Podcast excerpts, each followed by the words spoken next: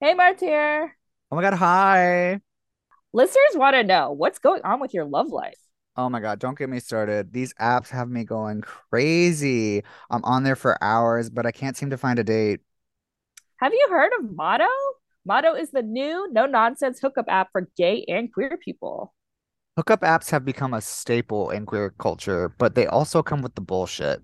Headless torsos, blank profiles, catfish after catfish, and I feel like I'm always scrolling the grid. Well, on Motto, every profile is verified by a real human, and every photo has a face. Motto Ooh, s- sends you daily matches of people who match your interests and kinks. There are no fees, no ads, and no nonsense. I love that. Sounds like my kind of app. Get Motto today by going to the link in this episode's description or use invite code ZVOGS when signing up. That's ZVOGS when signing up. Ooh, I think I will. Motto, gay and queer hookups without the nonsense. Wig, did you just say wig? Wig, okay.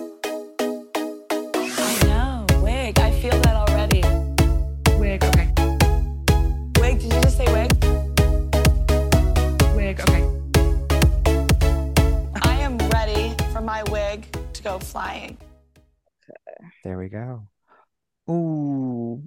Hi, kids. It, Hello, it's Martyr, it's C Tepper. and this is Wig Wicked It Um, The we beginning of Pride Edition.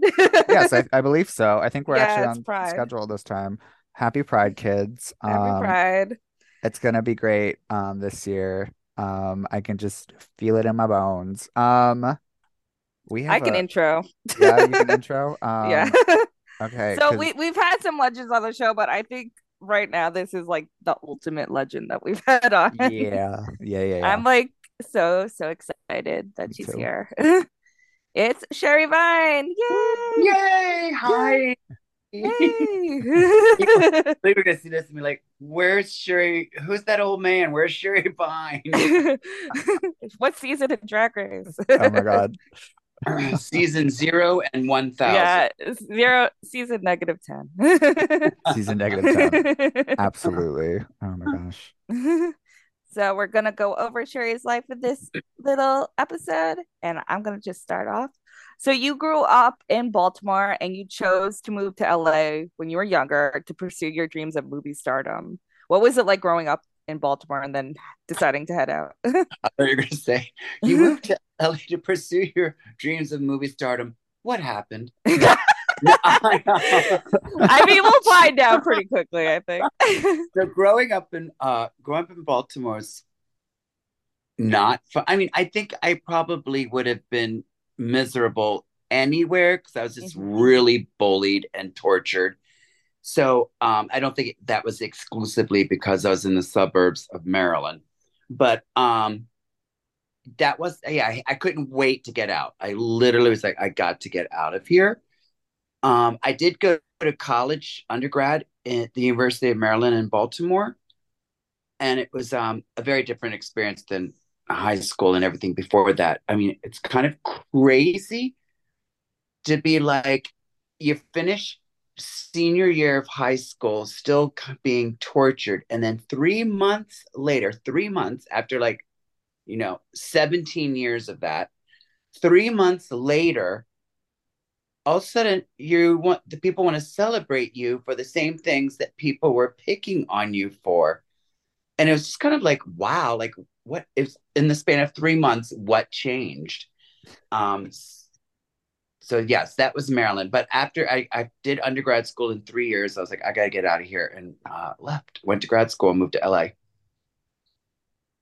Um, so when you were in LA at I'm a, I'm guessing at your college, you had Anna Deavere Smith as your acting teacher, and she advised you to create your own roles. That's crazy to me, like having her as an acting teacher.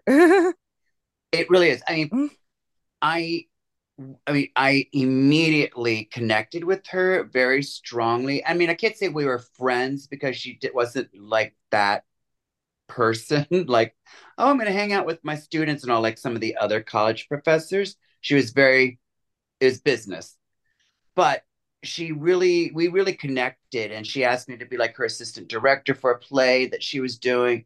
and I'd go to her house and we would work. We weren't like hanging out, but we would work. So we were very friendly. But she was amazing and awesome. And of course, she's a brilliant performer. But yes, two things that she said to me that I really listened to. The first, immediately, she was just kind of like, You're going to have a very hard time in Hollywood. You don't fit any type. So if you want to be a movie star, just know that you're going to have a, it's going to be hard. You're not the leading man. You're not a nerd. You're not weird enough. Like, you're, there's no, you don't fit into a type. she said, I think I advise you to create your own work. So I said, okay. And then the second thing she said, when I, the first time I did drag, which was for a project that she was directing, and she was like, you need to pursue, you need to explore this. And I was like, okay. And at the time, my best friend from Maryland was going to grad school in Chicago, moving to New York. And I had told him all this. He's like, I'm going to write a play and you're going to play the leading lady and we're going to do it in New York and start a theater company. I was like, oh, okay. So it's like all these things that Deavere Smith, all these seeds that she was planting, all of a sudden were going to come to life. And that's literally what happened. I mean, I had my heart set on coming to LA to be a movie star. And now all of a sudden I'm moving to New York to be a drag queen. yeah. We're definitely gonna dive a little bit more into that too.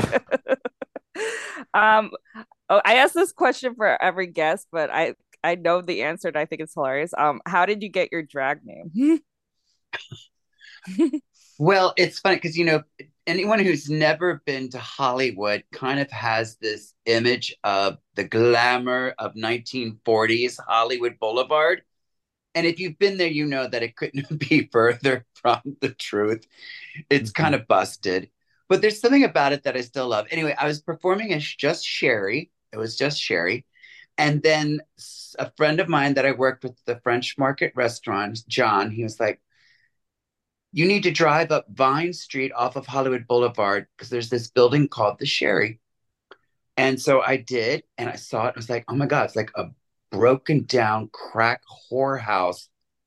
Perfect. It's that was my name, Sherry Vine. That's a true story. The vine comes from Vine Street. Yeah. Oh, okay. The Sherry on Vine. The Sherry on Vine. Oh, yeah. Um, so you moved to New York with Candace Kane. What was that like? You've done your homework. Oh yeah.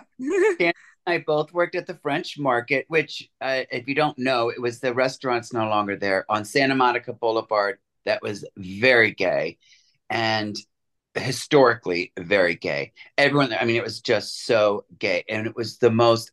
I had been working at the Cheesecake Factory, which was my first job after school and it was the opposite of that. It was very, you know, bureaucracy. And I got fired. And I went to the French market, and all of a sudden I was like, oh my God, you're allowed to have fun here. And we just laughed, and it was gorgeous and fun. I mean, there's a another side to that, which was like every week someone was dying, which was not so fun.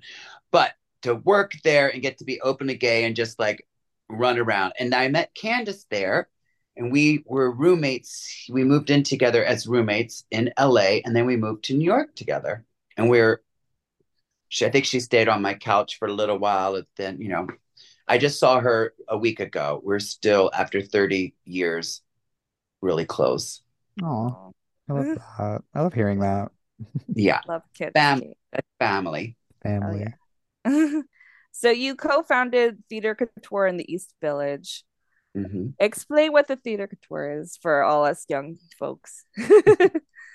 well, we were very aware that we were not creating anything new, but I we wanted to follow in the, the footsteps of Charles Ludlam and Charles Busch, where I was going to be the leading lady.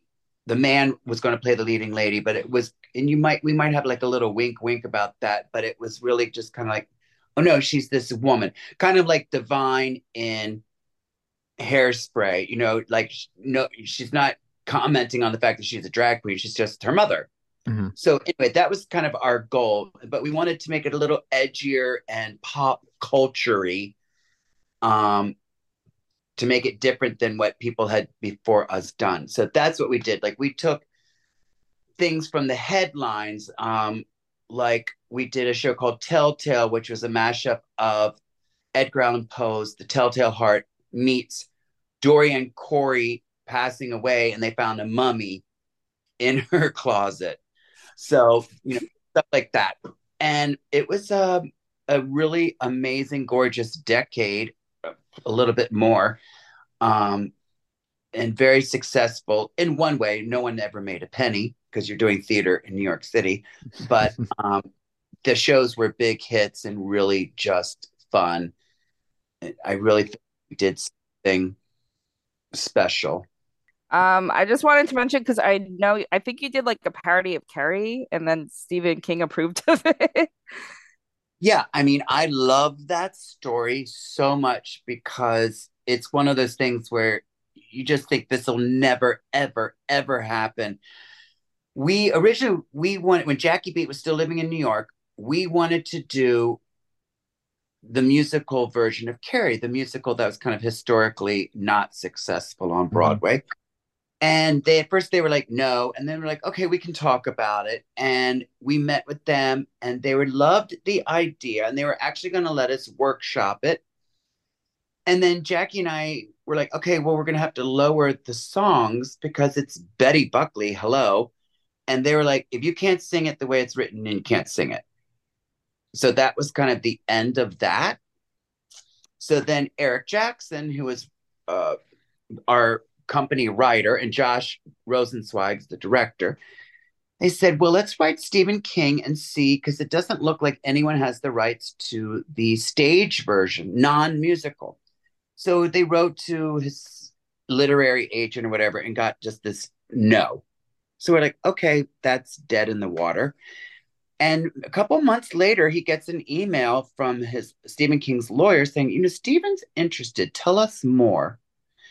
So he kind of explained that, you know, Carrie is going to be played by a man, and this is what we've done. And we're working with Basil Twist, the genius puppeteer, who's going to do the special effects, but it's not going to be slick. It's going to be, you can see the strings, you know? And he loved the idea. He loved the idea of a man playing Carrie. And so we wrote it and they approved it. And yeah, we had Stephen King's approval and blessing. He couldn't come and see it um because this I think he was still recovering from the his car accident, but everyone in his world did come and they all loved it and were very supportive like our champions. I love that. Yeah, it was pretty amazing. Literally, it was like, what? It was really cool. And it also kind of just makes me love Stephen King even more that he's just like, we were the the first ones to get the rights to do the stage production of Carrie, a little drag theater in the East Village. Iconic. Honestly, really. Yeah. Oh, we should bring it back. That sounds amazing. Yeah, right? I A revival. know. I don't know if they'll still buy me playing 16, but uh, I think that would make it even more iconic. yeah, honestly. yeah. I don't. Also, I I, mean, feel if- like you don't age, by the way. So. Oh, you're sweet. Thank you. But I do. But if they bought it then, then I guess they would still buy it now. Theater is all about suspension of reality. That's so- right. Exactly. Exactly. Um, so I want to talk a little bit about performing weekly with Joey Arias and Raven O at Bar d'O. Y'all were very famous for that in New York at the time. You know, I don't like? think that could ever happen. I know it could never happen again. It was Mhm. just this, the right thing at the right time. I mean, first of all, New York City nightlife in that period of the 90s was, and now I sound like that old, oh, back in my day, but it's true. Like there was just nothing like it. I mean, you had Jackie 60, Squeeze Box, Boy Bar, Bardo, and every single night of the week, there was several amazing things to do. So Bar d'O was Raven O, who's my drag mother, and Joey Arias, who is, you know, the legend. And Joey, they had just started doing it, and Joey saw me perform. One of the first things I did, I was performing for Bastille Day at Restaurant Florent, which used to be in the meatpacking district when it was still the meatpacking district. And I was doing Edith Piaf, and she's like, "You need to come and perform with us." And they kind of took me under their wings, and I just was able to blossom there because we were. It was, I think, might be mistaken. I think it was the only place that had like all live singing drag show, like no lip sync. And there's nothing wrong with that. It was just that that's what we did. Joey is very, you know, jazz, Billie Holiday, and Raven is like jazz also, but like a little more gritty and like in your face and hilarious. And I was like the little baby singing parodies about poop and penis. And it was, we did it three nights a week. There was a line around the block to get in, and every star you could possibly name came through there. And when you get to the storytelling part, I've got scandalous stories. And the reason why it could never happen again is just because you would never have, even at Squeezebox, you'd have like Courtney Love, Debbie Harry, Marilyn Manson, Green Day, people just jumping on stage, Drew Barrymore dancing topless on the bar. Like that could never happen now because it would be filmed and around the world in two seconds. Oh yeah. Yeah. Ugh. We've seen that a lot like lately with like a lot of celebrities would go to Pieces Bar and like it's everywhere. Like Yeah. they're just sitting down watching a show. Yeah. Yeah, and I think it's cool that they still go out, but the I don't think that you'd have these, you know, I remember getting doing shots with Meg Ryan and dancing on the sofa like it was the end of the world. I'm like, that would never happen now. No. Ugh. It's like crazy. Take me back. I want to go. yeah, go. I know. We need a time machine. I know. Uh, We need to have a party where you got to check your phone. yes. oh, you I'm know down. someone's still sneaking in though. yeah, of course. They'd find a way. Listen, if that Beyonce concert in Dubai got leaked, Yeah, that's true. All right. True. Yeah. Um, so the last question for this section is you went viral online with Peppermint for the Make Me Moan telephone Lady Gaga parody. What was that like going viral? Hmm? Well, it's funny because I had just started doing videos maybe a year, two, maybe two years before that. Um, Jackie, I have to give, you know, give props. Jackie was the first drag queen that I knew of doing videos on YouTube. And I was like, oh, that would be fun because then I get to kind of marry my want me wanting to do film and TV and my own content. I just wanted to do these, started doing some videos, and I did Madonna and Britney. But then comes along Gaga, and if you're a parody artist, no one is giving you a bigger gift than Lady Gaga. you know, the costumes and the looks and everything. It's just like a well of material. And and back then, if you remember, Bad Romance, Telephone, the when she was going to release the video, it was an event. Like the news would say, three more days to Bad Romance premiere. Like it was a big, big deal. It was a big event. And I was prepared, honey. I had the song written. I was just sitting there waiting with a piece of paper to write down everything in her video so that we could shoot it the next day and be the first one to have something up. So Bad Romance was first, and that was the first one to go viral. And yeah, it, it completely changed my life because even after 20 years almost of performing, in just a matter of days, more people around the world know who you are than in 20 years. Um, and it this was right before drag race started also. And so I was like booked every night in a different city. It was just like really fun and crazy. And then with Peppermint, I was like, let's do this together. And we like that whole video, if you watch it, it's shot in like five locations with so many different looks, eight dancers, props just galore. And we had a budget of like, I don't know, like $500. I mean, it's just ridiculous.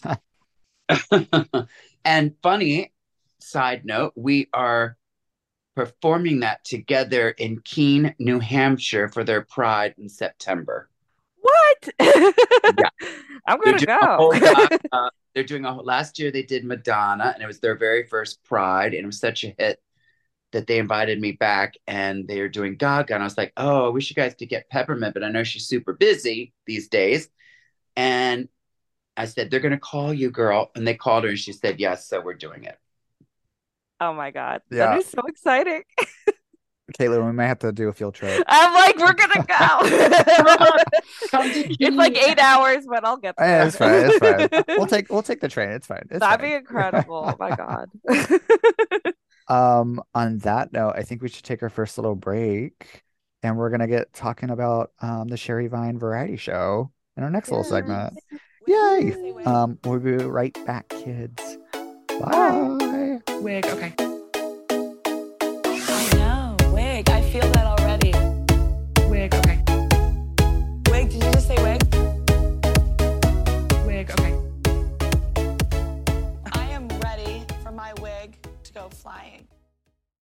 And we're back. Ooh, We're back. oh. So the Sherry Vine variety show premieres June 8th at Out TV, I guess online streaming apps, TV, all of it. Yeah, people Uh, are always like, where can I watch it? Where can I watch it? And the easiest is just to go to sherryvine.com because I will have links for wherever you are to watch it. Yeah. Beautiful. I know it's like I know without TV because I used to work with Hey Qween. So like I know it's like different like websites depending on countries. So we will you will figure it out. yes. Um, so did you have any pop culture influences for this variety show? It definitely gives me some Carol Burnett and like Sonny and Cher vibes. Well, yes, and thank you because I mean, my biggest inspiration, of course, that I talk about all the time is Carol Burnett. I mean, the biggest influence and inspiration. And I kind of have a mantra of always asking, what would Carol do? Like, I'll be writing something, I'm like, oh, I don't know why that this doesn't work. And then I'd be like, oh, because you're not thinking, what would Carol do? Mm. and then and then it works so um yes i certainly get so much inspiration from carol burnett and all the 70s variety shows and then cher like anything bob bianca del rio actually sent me bob mackie book and you know this huge table book of his costumes for the past six decades and I just would like mark things like, okay, I'm going to take this, but do it, make it my own. You know what I mean? So just heavily influenced by Mr. Bob Mackie. Oh yes, Mhm. it's gorgeous. um, what what's something that you got to do this season in the show that you didn't get to do last season? Well, this time, you know, season one we filmed during like during the major lockdown pandemic. I don't know how we did it or how we were even allowed and able to do it, but we did. But there were so many restrictions. So we pretty much shot on one location at PEG Studios and you we didn't have a big pool of performers because it was just so much work to get someone tested every single day and approved. So Mario Diaz was my roommate at the time, and Jackie, we're on a bubble together. So it's like, okay, Mario, you're playing all the male parts. So for season two, I knew that I wanted to kind of open that box. Like, let's have more locations, let's have more performers, get as many as possible. Um, I wanted it to move faster, so I we specifically Jackie and I would sit down to write, and I'd be like, "It can only be three minutes." Well, no, three minutes. Let's write two sketches in, for six minutes instead of one six-minute sketch. So we really did that. Um, and I do think that when I watch it now, I'm like, okay, this is the pace that I like. Nothing, not saying anything bad about season one. It's just like I wanted it to go faster. And also in season one, I only did one commercial parody, uh, parody of Life Alert, and people would loved it. And uh, it was like, oh, we so this time we have a commercial parody in every episode. Oh, smart. I was gonna say, um, we watched the first two episodes, and I the flow of the each episode was really good. It was like really punchy, and I was like, on to the next thing. I, I was really enjoying it. I was very Good. Oh, good, thank you. Yeah, because of yeah, course. I season one I would watch and a couple of the sketches, which is all on me. I was like, okay, I'm ready to move on. So I'm glad that you feel that way. I wanted that of like, oh, it's over. What's next? I What kept can me guessing. uh, go go? Oh, I was just saying, I, it kept me guessing. I, yeah, I like the flow of it. Worked for me. Go ahead, Caitlin. Um, so we talked a little bit earlier about like you're you're known for writing parodies. What is your process like for doing parodies and original songs and then recording them? Well, my usual process, which I definitely have a process for parodies, is I like to break it down and count how many syllables are in each line and then try to match that because I want it to be the same as the song. You know what I mean? Um, and Jackie's always making fun of me because she's like, "Can't you just do that in your head?" I'm like, "No, I count. I have to count." So that's how I kind of do a parody. Sometimes I'll start with the chorus, or and I have an idea usually that's about the chorus, the title of the song, and then go from there. And with original songs, I really just like to spend time. I'll put the music on a headset and just listen to it over and over until like a line pops out. It's like, oh, that's what this song is about. And then once I get that, then the rest comes pretty easily.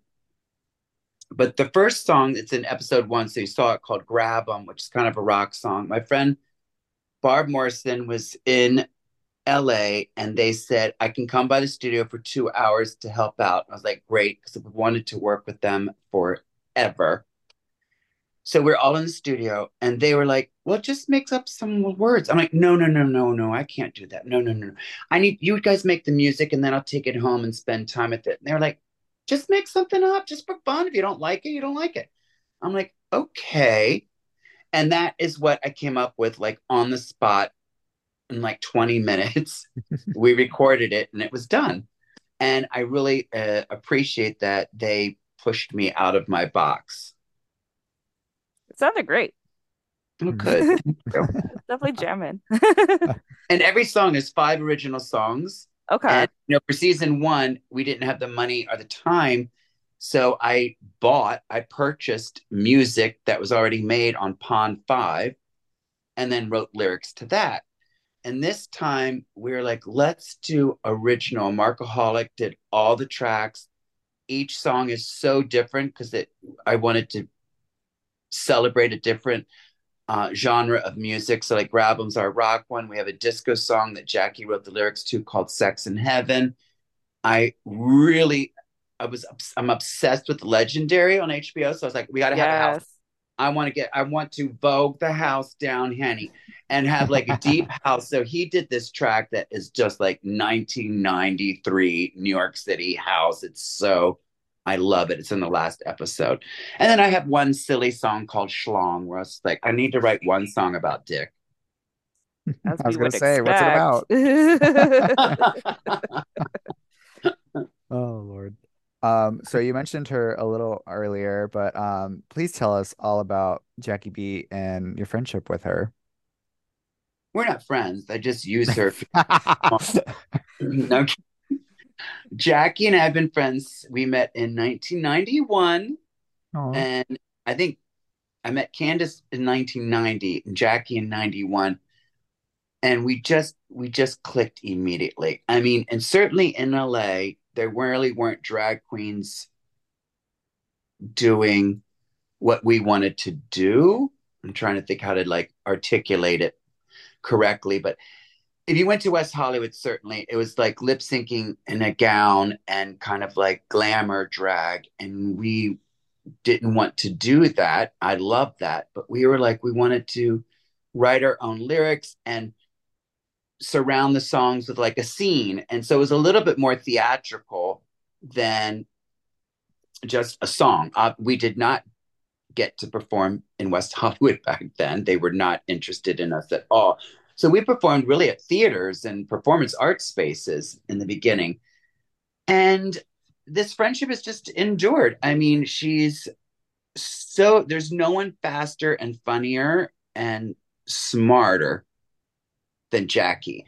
And I think we work well together because I'll write a like the I'll write a sketch and she is really good at coming in and punching it up with jokes. I'm not a joke writer, but I think I'm better maybe at sticking to a structure. So we work really well together in that way. And then on stage, of course, it's just I know I can look at her and know exactly where she's going, what she's where her endpoint is, and I could see her at the beginning, and I'm like, okay, I know where she's going, and we just go.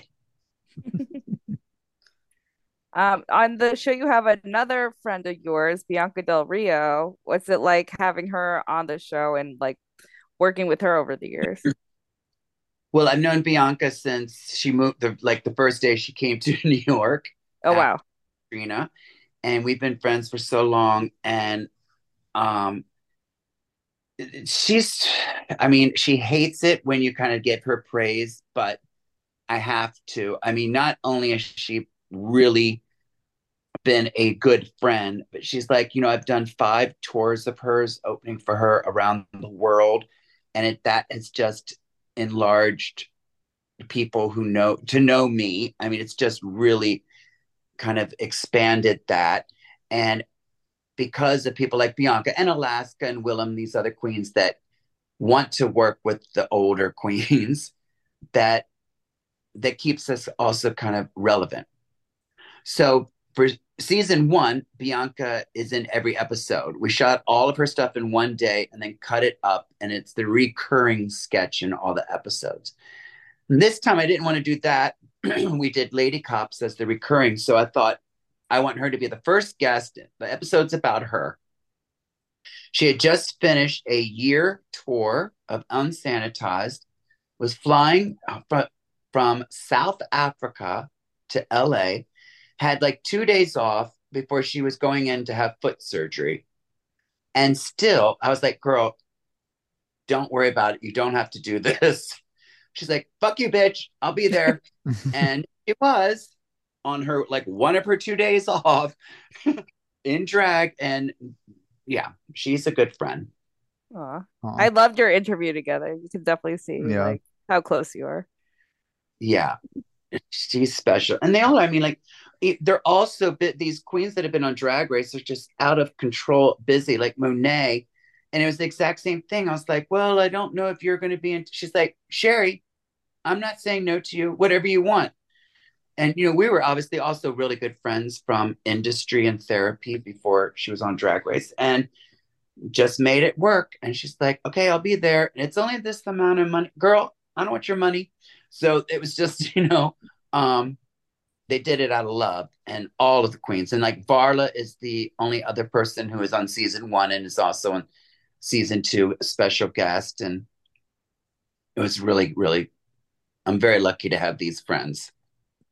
Yeah. I, Takes a they definitely add like something special to each episode. Yeah. Yeah. And we are like sincerely all good friends. And so it just makes the process so easy and fun. So I want to talk about a couple of the sketches that are on. Um, on the first episode, there's a sketch about like sanitized drag queens, which I feel is like definitely like an antithesis of your drag career. How do you think the drag landscape has changed since you first started drag? Well, in a lot of ways, and I think all under the umbrella of it's all good because it all it's definitely it has legitimized drag. Like when I started performing in drag, it was not a legitimate art form. It was very fringe. And if you go to to a drag show in New York City, it was mostly gay men. And now it's completely changed. And I love that. I love that. I mean, I do a brunch show in Palm Springs and it's 98% straight women. And I'm like, they're having the time of their life. Why wouldn't I love this? It's great. So it's legitimized drag as an art form, and then it's given more opportunity because now every TV show wants a drag queen, movies, like, you know, it there is a commodity to it and it has been monetized. And I remember like having a meeting at a record company in the mid 90s in New York. And they're like, well, we really like you and it's fun and da da da, but we already have, there's already a drag queen who's famed, RuPaul. Like, there's room for one. Mm. So that's changed and that's great. That's great for all of us. I haven't been on Drag Race, but I think that Drag Race has kind of opened the doors for a lot of us to benefit. Do you think you've had to kind of censor your humor at all for audiences? Fuck no. Yeah. I mean, this is how I feel, and Jackie and I say this all the time, where on one hand, there has been a homogenization of drag, and it is then my job to keep it perverse. I'm not interested in reading books to kids, and I think it's beautiful if there are queens that want to do that, and the parents of the kids should have the make the decision if that's okay or not, not the government. Um, so obviously I support that, but I'm not interested in doing that. Yeah, Yeah, I think there's definitely room for all of it. Oh my God, please. Everybody mm-hmm. wrote parodies about poop, then it wouldn't be special. That's true. I was like, let her go and read to these kids and let them do this or whatever. This is what I do. yes. yes, absolutely. So no, I actually, if anything, in the current climate, I'm turning the volume up and making things filthy. Oh, good. Someone has to do it. Any. Thank God. Uh, Um, so there's another sketch I want to talk about before we close out this section. Um, the Beauty Mark Cafe sketch. I think it has some of the funniest, like witty reads on like mhm. that also like kind of reads that are a little bit too in the know about um like um it's ma- it, it's mainly all the drag race girls. Um, what was that process like, and what do you think makes for a good read? Well, it's funny because we, Jackie and I, I was like, okay, we'll have one out of everything on this show this season. I don't want it to be all about drag race Yeah. or talk about drag race or making fun of drag race. So it was like one. And we're like, this is the perfect way. And we do mention like a lot of other queens that aren't, but yes, it's heavy drag race. And we just kind of sat down and wrote that in like 15 minutes or something and could not stop laughing. and then the filming of it, I just, yeah, I'm very happy with the way it turned out. And the timer thing was a last minute, the counter, that was a last, last minute idea of like, oh, wait, there should be something in the corner that goes ding, ding every time you mention a drag queen. It's such a witty like Yep. sketch, and it's brutal. It is brutal. Y'all went in. brutal. And I'm not going to say who, but I think, and I don't know because no one else has seen it yet, but I think there's only one queen who might not have that sense of humor, and Mm. everyone else will just laugh. Oh yeah, yeah. I think it's definitely like old school, like you know, just. Totally Yeah. That's what- make fun of the people we love. I was gonna say, I think they were all from love. All that hate was from yeah. No. no, Yeah. Totally. Look, I'm going to San Francisco tomorrow to do the Heklina uh, Memorial Celebration. And Jackie wrote a song for us to sing that's a parody of Maria from Sound of Music. And it's just, if you look at it on paper, you're like, what is wrong with you that you would do at her? I'm like, this is what she would want. And it's hilarious. Yeah. Uh, love. Um, I she would want. Yeah, she would absolutely want that. Um, I think on that note, we should take our last little break, Caitlin. Yes. We'll be right back with our usual wrap up. Wig, okay.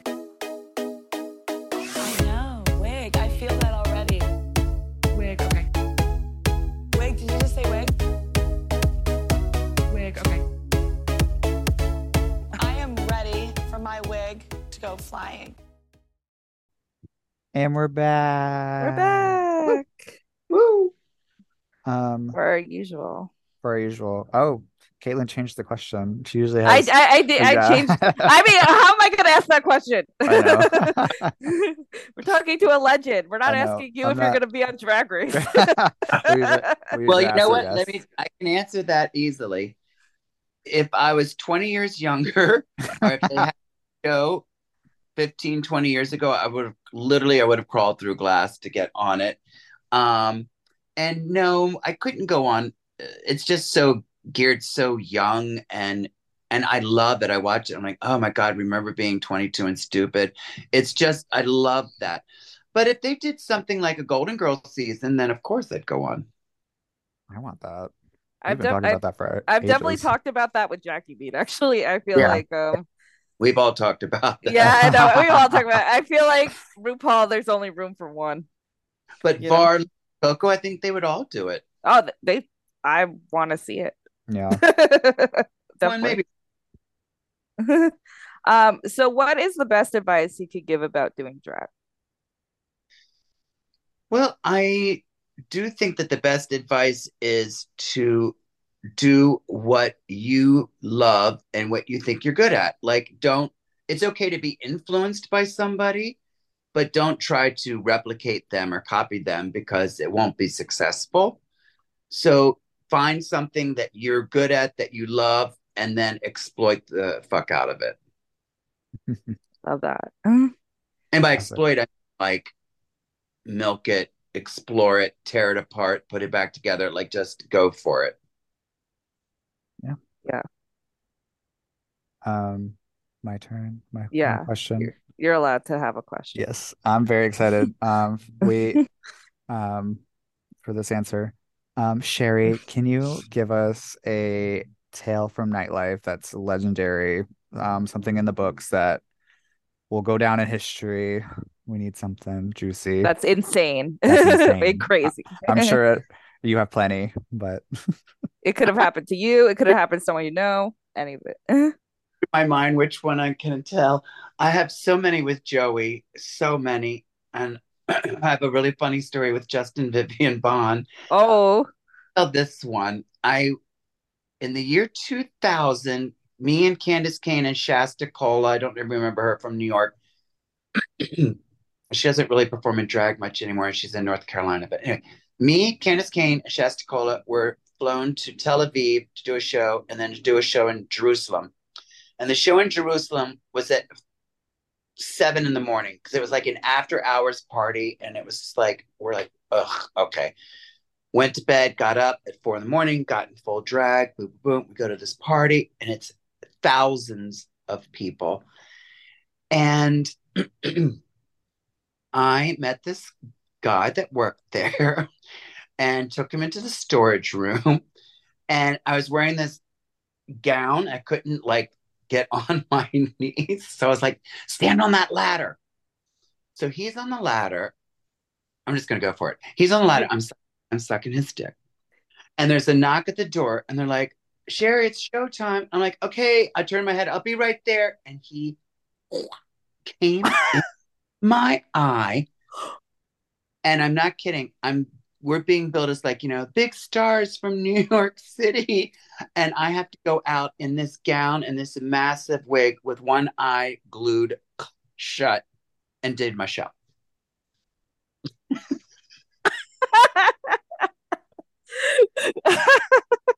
I know it's right. Like, are you proud of that? You're like, oh, it doesn't embarrass me. That's the truth. that's psychotic. yeah. Truly psychotic on so many levels. I would never do that now before the show. Before the show, Before make Less- sure the work is done, and then then go to work again. then go to work. for the Oh. show anymore. So now it's it's very very different nightlife. That's That one would've- for the books. Oh my yeah, gosh. that's got to be a hell of a show. Folks, I have so many you can't oh it's just it's Oh, crazy. I can't even imagine. I, I need a book. Absolutely. Yeah, love- I want the to- book. Yeah. the memoirs. one day. One day. that'll that'll be season three. Three. Oh my god, told I literally you know it was a different time because you had to go out to have a social life in the 90s. It wasn't online. There were no there was no Grindr, or whatever. So if you wanted to get laid or see a show or whatever, you had to leave the house. Yeah. Yeah. Definitely. How times have changed. Um, changed. So you are doing an East Coast tour. What can you tell us about that? I guess both eyes will be open. Um,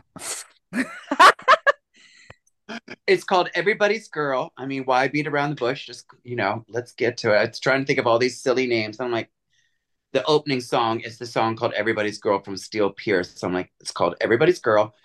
And um, it's all new. It's 10 new parodies, a couple songs that aren't parodies, but all new, new costume, new hair. Um, it starts in Key West in June, and I'm doing a tour of the East Coast in June, and then in July I'm in P Town for a week. I'm already booked for this show in Montreal, Iceland, like a bunch of places. So, like I said, you can check the website. But and then in the fall, I'll be doing it on the West Coast. Oh, Oh, nice. beautiful. You're hitting up everywhere. Are you worried about like the drag bands going on? Well, it's fun. I just I told someone else this story, but um, I won't say where because I don't want to throw them under the bus. But I am booked next month in a gay bar, 21 and over, and they called me this morning asking if I. It's, they were very sweet. Like we don't want to offend you, but can you tone your, you know, um, yeah, what's the tone your show down? I hope you said no. Oh, yeah, I hope you said no. Well, I couldn't say no. I feel bad because that's how scared they are. Oh, I Yeah. see. like they're you know they're it's gay owned they're gay that i'm talking to the drag queen that i'm talking to she's like i can't believe we're even suggesting this but we it's on high alert and we don't want to get closed down hmm and it's just so horrifying and i'm like it's not even outside or and you know what i mean it's inside and it's 21 and over and they're that scared and so that is terrifying direction for this com- this country Definitely. Yeah. Um, like no i i've toned it down a little bit but i was like well i ain't got a half hour of material that's you know Yeah. like well maybe a little i'm like okay whatever so i'm just gonna kind of do my thing and hope for the best Oh my goodness. oh That's Lord. so stressful. Yeah. but Uh, most things i'm going are like fuck that do whatever Mhm. you good. Good. Yeah. That's what it should be. And then I- you're like Yeah, the only way to write it is to get 200 queens to get on a plane and go to tennessee or texas or florida or whatever and just like take over yeah, burn it down. Burn it down. Oh, Throw Lord. a Burn it- love and songs songs about dick Oh, is that why it burns? Lord. Um, so you're also going to going to be doing a European tour. Our audience is different abroad than in the States. Not so much now. When I first started going to Europe to perform, yes. And there were some places like I remember the first time I performed in Italy, it was a huge disaster because they didn't speak English. And I'm doing, Oh, and they're just like looking at me like, what? Those aren't the words. So every t- when I would go to Italy, I'd have to sing. I could only do original versions. I didn't do parodies. Now everyone everywhere speaks English, and most places in Europe certainly they they are really up on you know our street slang lingo like cultural references they get it all because they watch so much American TV um so pretty much I can go anywhere and do do the show that's awesome. What countries are you going to with this tour? I am star. I'm doing. I'm going to Iceland to do Pride, and in August, and in September I'm in Montreal, and Malta for Euro Pride, Oh, wow. Berlin, and Vienna. Beautiful. Perfect. Yes, and I'm trying to book some other stuff, but that's that's solid. I love that. Yeah. Um, our pum- uh, our last question for the It's not the podcast. penultimate, it's the, it's the I, ultimate. yeah, I almost said penultimate. That's my bad. Um, where do you want to take your drag in the future? You know, it's funny because after 32 years, I still have a list the length of my arm of things that I want to do. And you know, some people are like, oh, don't you get tired? Don't you do? What are you going to retire? I'm, like, I'm not. No, I'm not going to retire. I have so many things. I would love to do season three, of course. I literally have enough ideas already to do an entire season three. Um, I would love to. Next year is a big milestone birthday for me.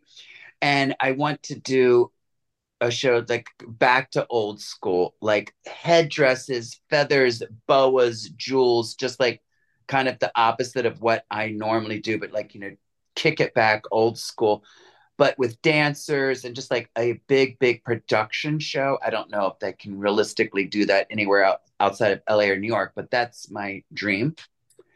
I would love to do a stage version of The Three Sisters with men playing the sisters. So I've so many ideas of things that I would love to do. And let me just say, to answer that question, I have no plans of slowing down. Absolutely. I feel like you've always that. been a workhorse. So yeah, workhorse. My roommate literally two hours ago was like, "It's gorgeous out. Come sit outside in the sun with me." I'm like, "No, I got work to do." oh lordy, um, you're the opposite of Mark here. Yes, um, I love to be inside and not doing not anything. working. um, That's you and Jackie would be get along great. She's oh, I'm sure. Lunch. I'm like, no, I don't have lunch. She's like, girl, you work so hard. I'm like, no, I, I like it and it relaxes me. And if I even go to like sit out the pool or whatever, after an hour, I literally start spiraling of like, I got to do things. I should be doing. Th-. It just, I can't relax. And I know that in some people that doesn't sound healthy, but I'm, I'm very happy. I mean, you, your body of work is so prolific. So I yeah. think it's worked out. Thank you. Um, Sherry, it's been a pleasure to have you yes. on our podcast. Thank you for joining us. No, it's my pleasure. I love that you guys kind of let me oh yeah these rotted stories. it's our favorite. Um, um I I, I want to remind everyone that the Sherry Vine Variety Show premieres June 8th at Out TV. Thank you. And you can continue. uh, I was going to say, can the kids find tour dates and everything on your website?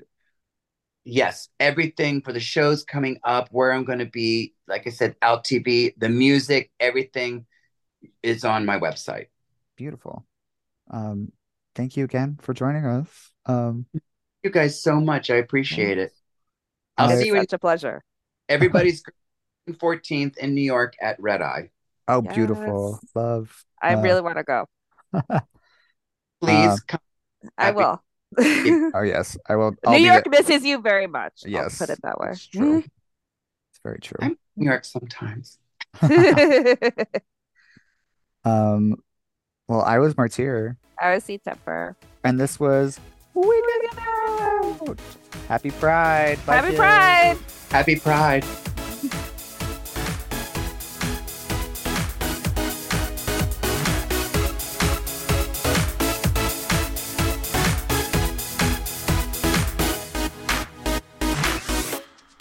I'm C Tepper. You can follow me on Instagram at C T E P P E R and read my book, The State of Drag, where I interviewed 175 drag queens from around the world. All proceeds go to charity on Amazon.com. Ooh, I love that. You can follow me on Instagram, Twitter, and Facebook at Drag the Martyr. And if you have any thoughts, comments, dick pics, send them to dragthemartyr at gmail.com. Listen, rate, and review us on Apple Podcasts, Spotify, SoundCloud, Google Play, and Pandora. And catch up with past episodes on werrk.com. That's W E R R R K.com.